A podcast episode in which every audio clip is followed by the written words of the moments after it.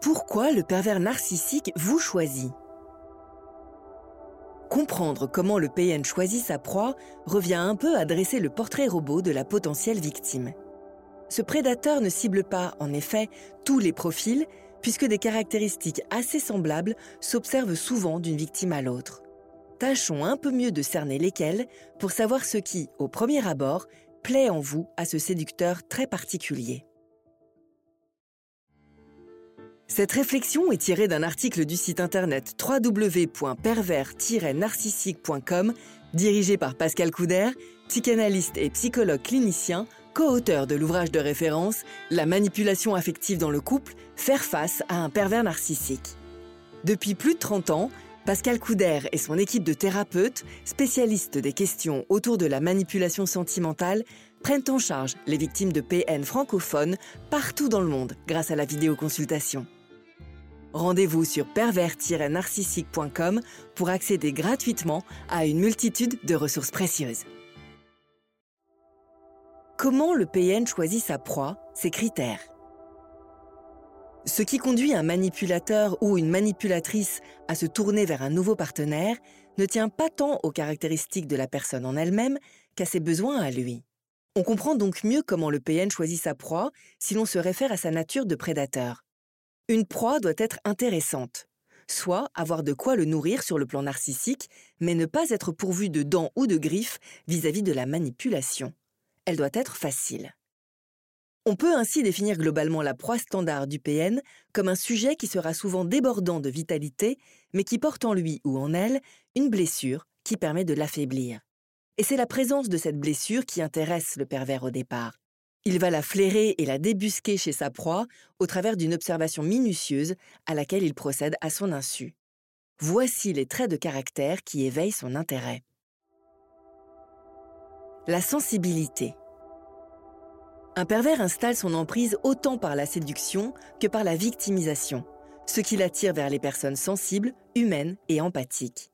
Car il cherche à émouvoir sa victime en se faisant passer pour un être en détresse. On sait d'ailleurs aujourd'hui qu'un manipulateur guette la réaction de sa future proie sur ce terrain. Elle s'apitoie et se laisse convaincre par ses malheurs. Elle est alors mûre pour la manipulation, prête à tomber dans les rôles alternatifs du fameux triangle de Karpman, sauveur, bourreau, victime. Si en revanche, une potentielle victime commence à trouver toute cette victimologie un peu suspecte, le pervers passe son chemin, car il sent qu'elle n'est pas prête à se laisser exploiter émotionnellement. La générosité. On comprend mieux comment le PN choisit sa proie lorsque l'on sait qu'il piste avant tout ses faiblesses. C'est à ce titre que les personnes généreuses et altruistes éveillent son intérêt, car elles font passer les besoins des autres avant les leurs. Quoi de plus motivant pour un séducteur pervers qu'un partenaire prêt à s'effacer et à se sacrifier systématiquement pour lui?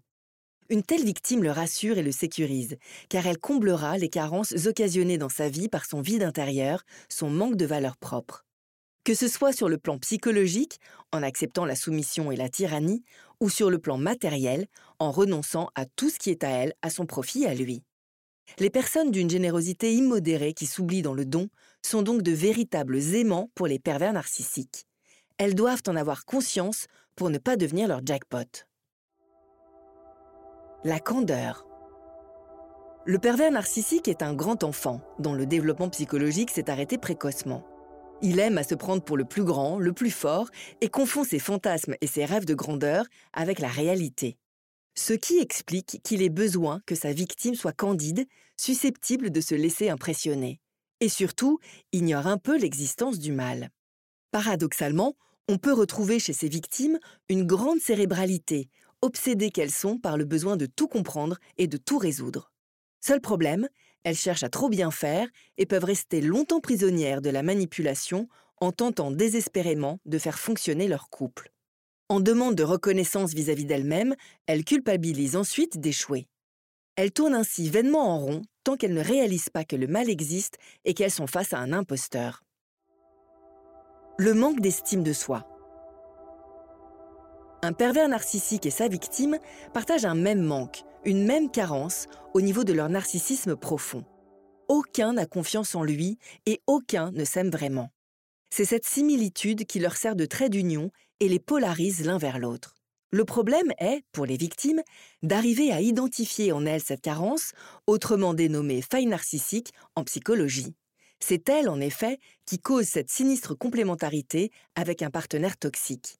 Car si lui compense ses complexes en se surestimant et en écrasant autrui, elle a tendance à se minimiser, s'oublier, s'humilier.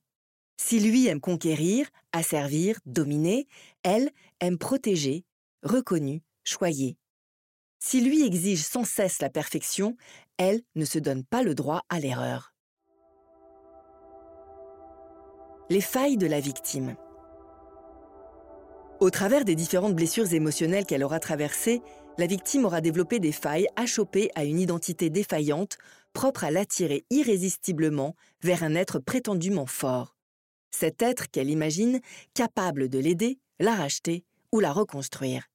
Or, cet impérieux besoin va créer le déséquilibre dans la relation et va se révéler au travers de la dépendance affective. Véritable fond de commerce du pervers qui cherche à bâtir une emprise, la dépendance affective est le principal trait de caractère qui résume un peu tous les autres dont il a besoin chez sa proie. Les victimes qui cherchent à ne plus l'être doivent se rappeler donc une chose. Avant de rencontrer ce personnage, elles étaient en bonne santé psychologique mais c'est à la faveur de cette dépendance affective tapie en elles qu'il est parvenu à pénétrer dans leur intimité et à saccager leur équilibre. Car s'il ne sent pas cette blessure, en bon prédateur intéressé, calculateur et surtout pas le moins du monde courageux, le pervers narcissique n'attaque pas. Pascal Couder est psychologue clinicien et psychanalyste, spécialiste des relations d'emprise et des manipulateurs.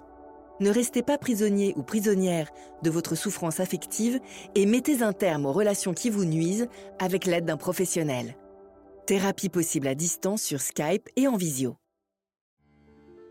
N'hésitez pas à vous faire accompagner par des thérapeutes spécialistes de la question de la perversion narcissique. Rendez-vous sur www.pervers-narcissique.com et trouvez-y de nombreux conseils sur comment gérer la séparation, comment gérer l'après, la reconstruction et vous pourrez également rentrer en contact avec un membre de l'équipe. Ne restez pas seul. Merci d'avoir écouté ce podcast.